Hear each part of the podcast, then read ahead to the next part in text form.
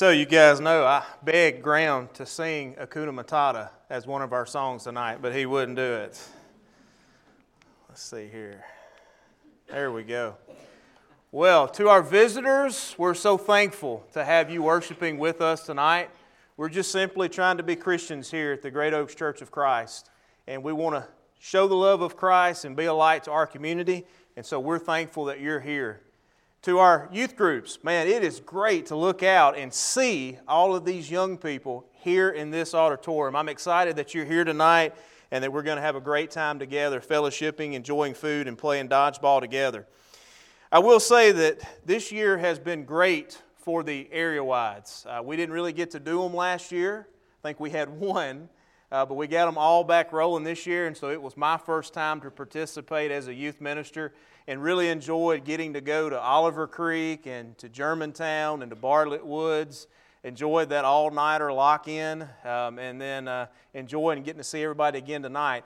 If you didn't know, our area wides have focused on the Sermon on the Mount, Matthew chapter 5, 6, and 7, and that's why I got all of these young men to read those passages tonight because those are the passages that we have studied if you didn't open your Bibles with Logan, take out your Bible and turn to Matthew chapter 6, because tonight we're going to study about worry in verses 25 through 34.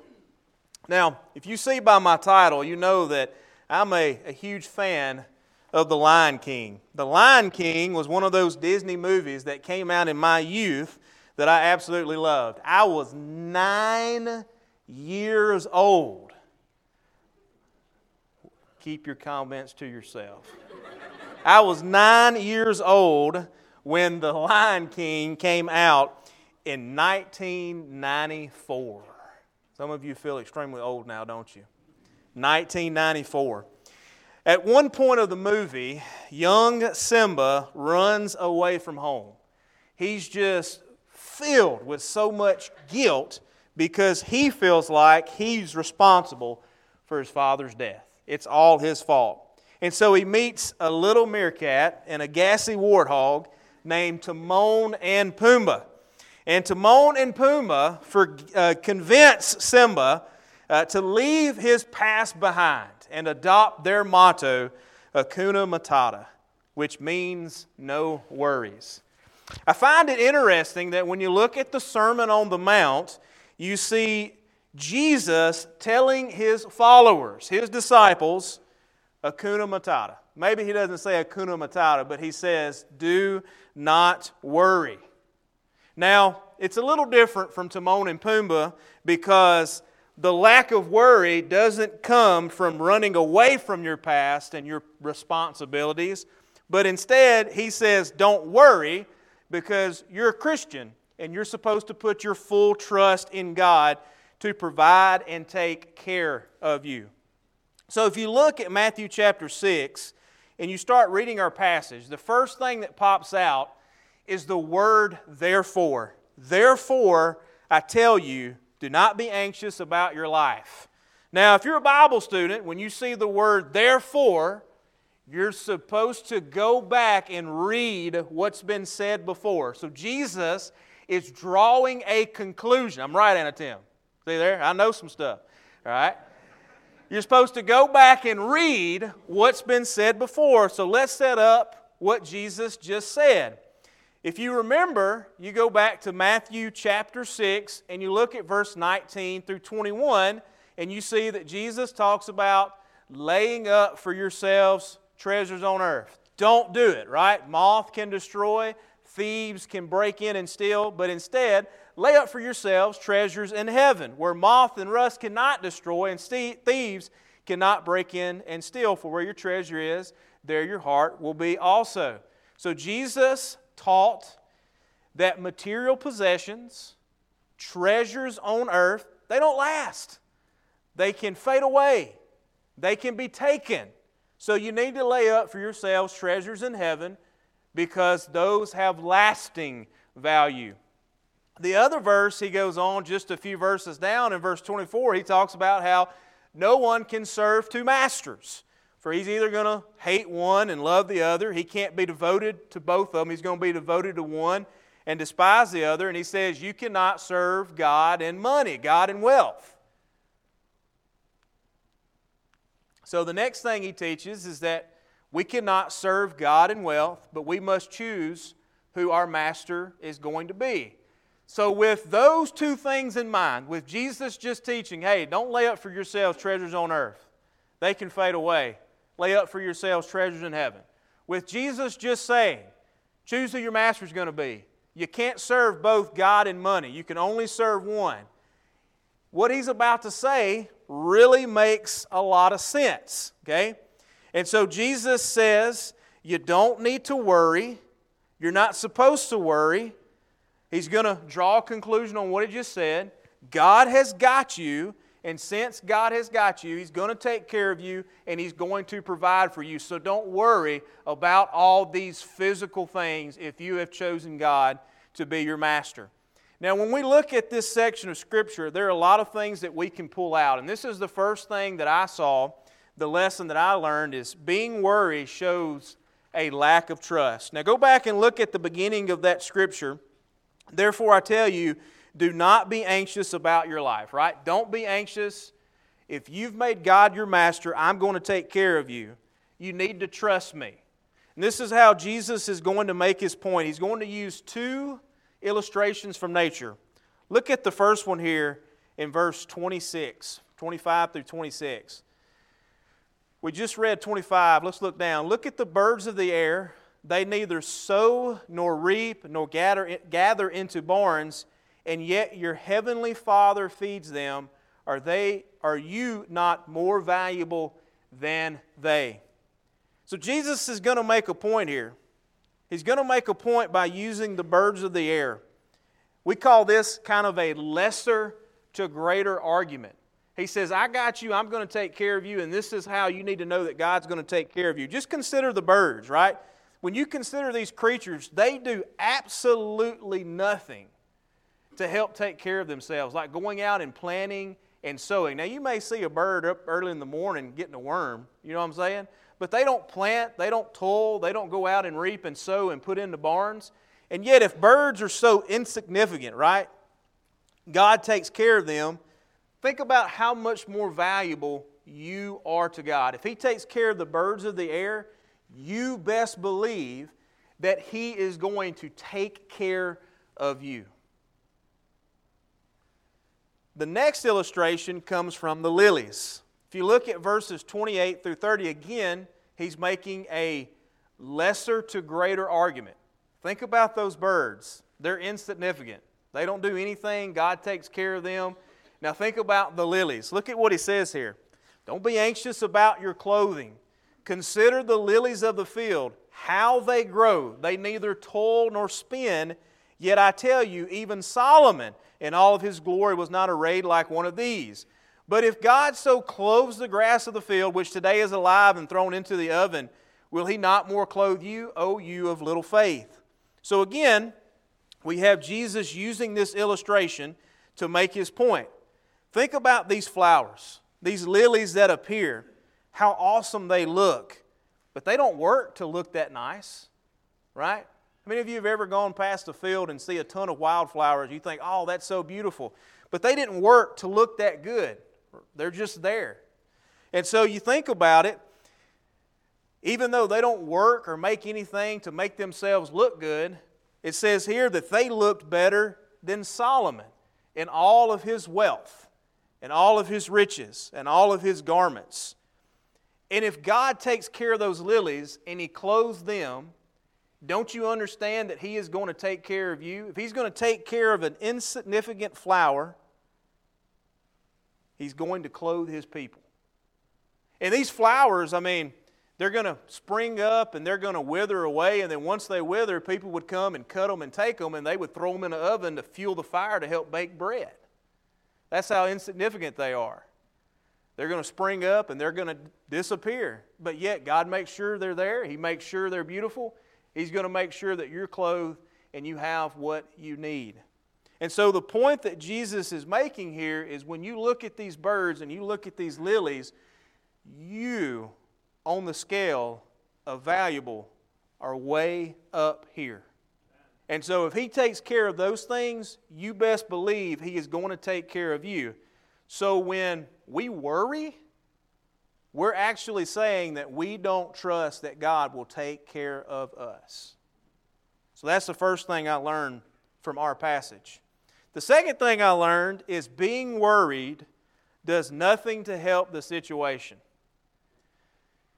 I'm not going to sit up here and say that I'm the best at not worrying. I have a child. I've found out that I worry a whole lot more now. For you older people in the audience, I'd always ask my dad, Why are you worried so much? And he would always give me the speech just wait till you have a child. I know what he means now.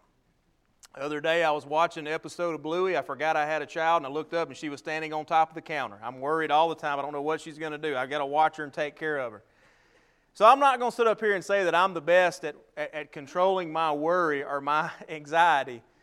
But one of the things that I will say is that I've noticed that worrying about something does not help the situation.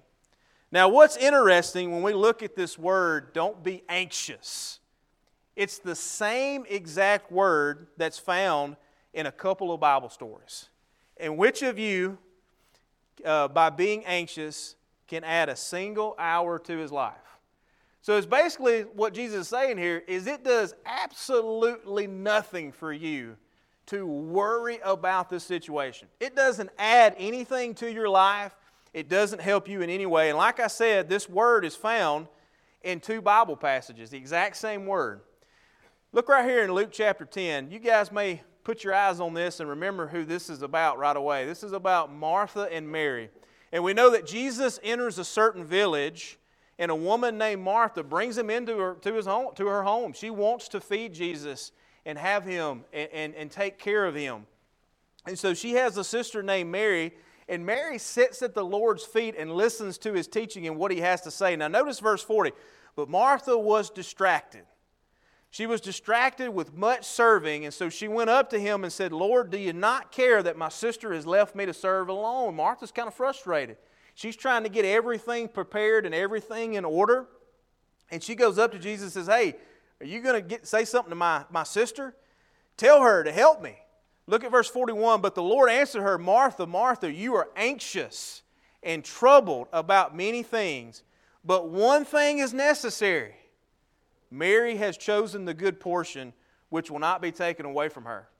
So, in this conversation, Jesus is saying to Martha, Look, you're so worried about all these little bitty things, and that's to be over concerned about something, is what the word means. And, and so her mind is taking all these different directions, worrying about all these things, that she misses what is the most important thing. Mary chose the most important thing, and that was to sit and learn at the feet of Jesus. So you see Martha, Martha frazzled, right? Frazzled and not taking the time to focus on Jesus. The word also appears somewhere else. Here's another passage that it's found in Luke chapter 8. You remember the parable of the sower? And the, the seed, which is the Word of God, is sowed on different types of soil. And we have the seed that falls on the soil with the thorns. And it says, As for us, what fell among the thorns are those who hear, but as they go their way, they are choked by the cares and riches and pleasures of life, and their fruit does not mature. So when you stop and you think about worry, these two passages really explain what worry does to us. Worry occupies our mind. It occupies our mind so where we don't truly focus on spiritual matters. Worry can cause us to focus on the world and what's going on in the world instead of putting our minds on things that are above, allowing God to transform us through His Word. And so I like what he says here. Jesus says, You can't do anything by worrying. It doesn't do anything to add any kind of span to your life. Worrying is no good. And when you look at these two Bible passages, it impacts your focus and it impacts God's Word transforming you. You guys may have heard a name Charles H. Mayo. His brother, along with his brother, created a famous clinic, the Mayo Clinic. This is what he said about worry worry affects the circulation, it affects the heart, it affects the glands, it affects the nervous system. I've seen a lot of people who've died of worry. Worry doesn't help. And that's one of the things that Jesus wants us to understand here in this section of the Sermon on the Mount. Worrying about all these physical things does absolutely nothing to help you. What do we do with worry? So instead of letting it be in our minds, instead of letting it occupy us and become something that we become obsessed with, instead of letting it take our focus off of spiritual things and what's most important, let's look at these two passages. First thing, we are to propel. I like that word better than cast, but it's the same thing. We are to cast all our anxieties on Him because He cares for you. That's what Peter tells us. So instead of letting it stay, throw it on God, propel it on God. Okay? Give it to Him so that He can take it off of you. And the reason why is because God is concerned about you. God cares about you. He wants you to be holy, or to be holy and separate, and to be whole and to be healthy. And so He wants you to bring your worries to Him. Well, how do we cast it to Him? How do we propel worry? How do we take it to Him? Well, Philippians 4 6 through 7 tells us how. Don't be anxious about anything, but in everything, prayer and supplication with thanksgiving, let your requests be made known to God. Take it to God. Pray about it. Whatever's worrying you, whatever's occupying your mind.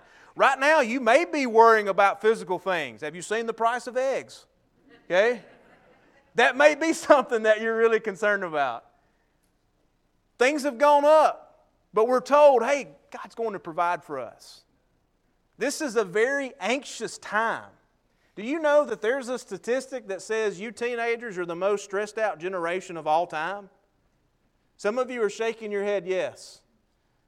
Maybe that's a COVID thing that added stress, I don't know, but some of the mental health issues maybe we know more about and we have better statistics now than what we did in the past, but your generation, you are called the most stressed out generation right now.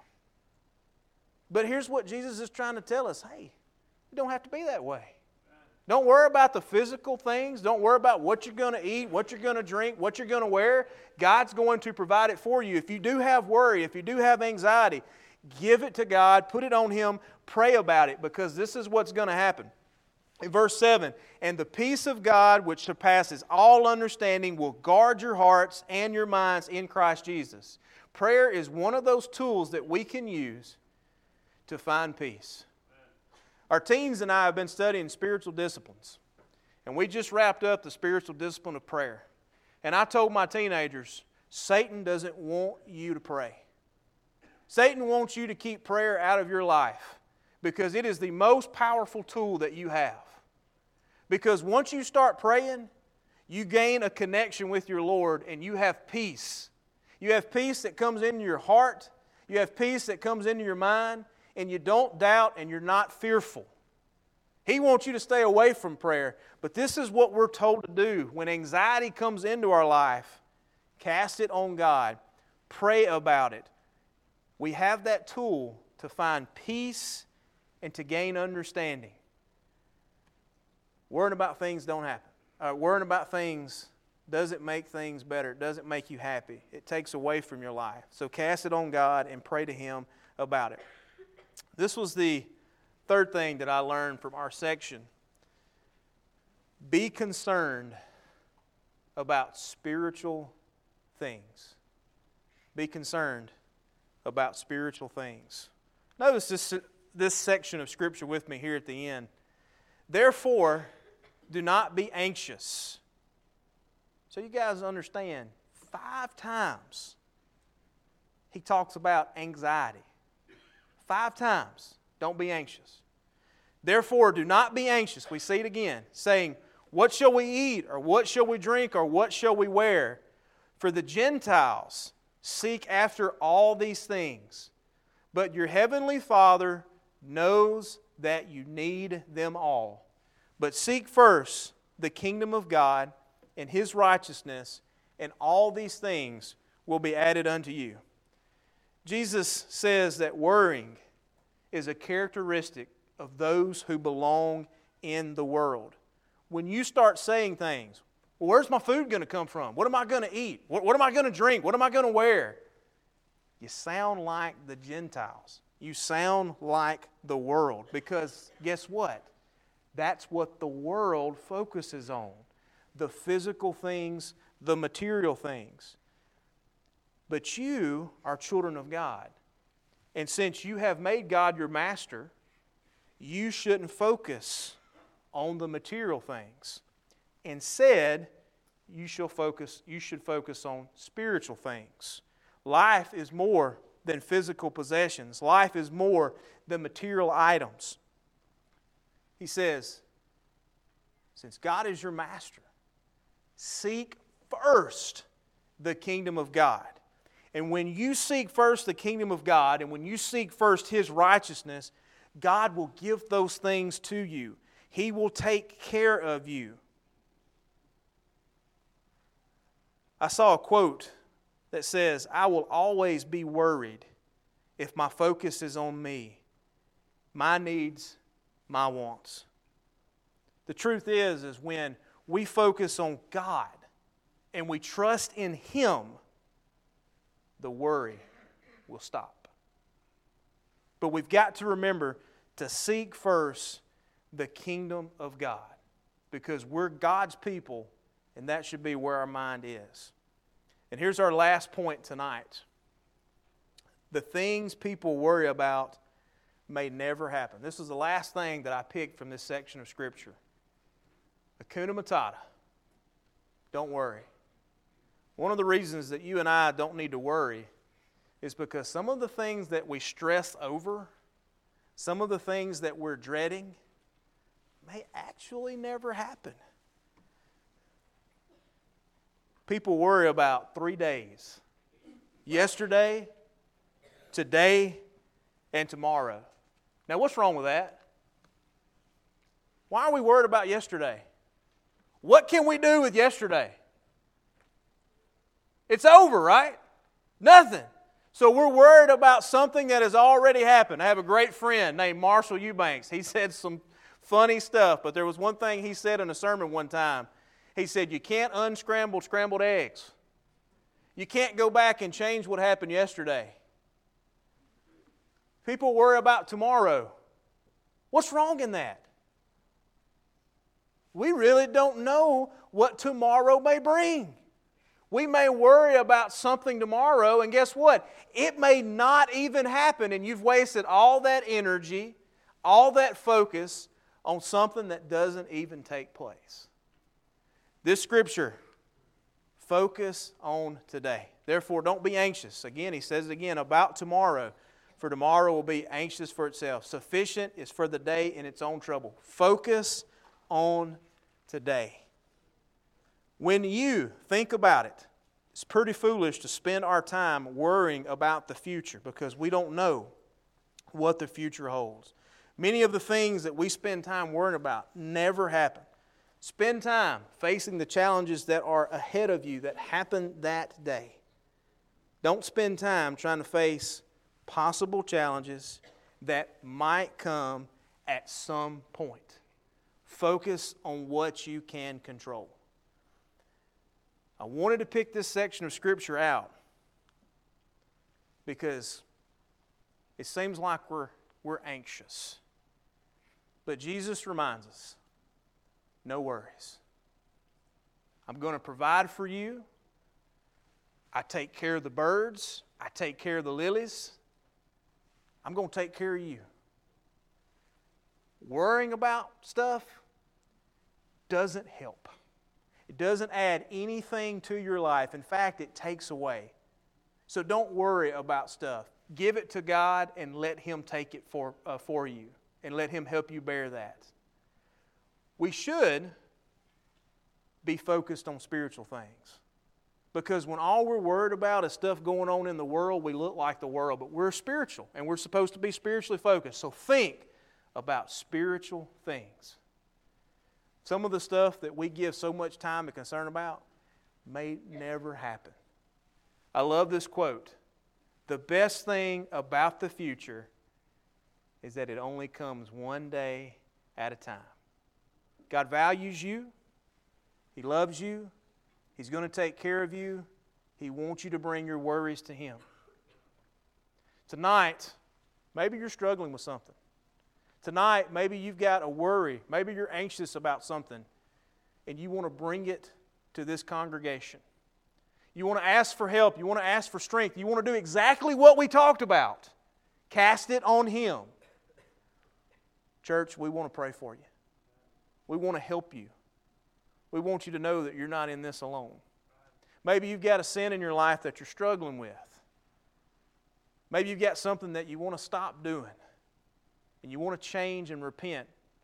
I want to pray for you. I want to take that to the Lord so He can help you and you can find strength. Whatever your need is tonight, whether it's worry, sin, frustration, I want to help you in your walk. You can come as we stand and have our invitation song.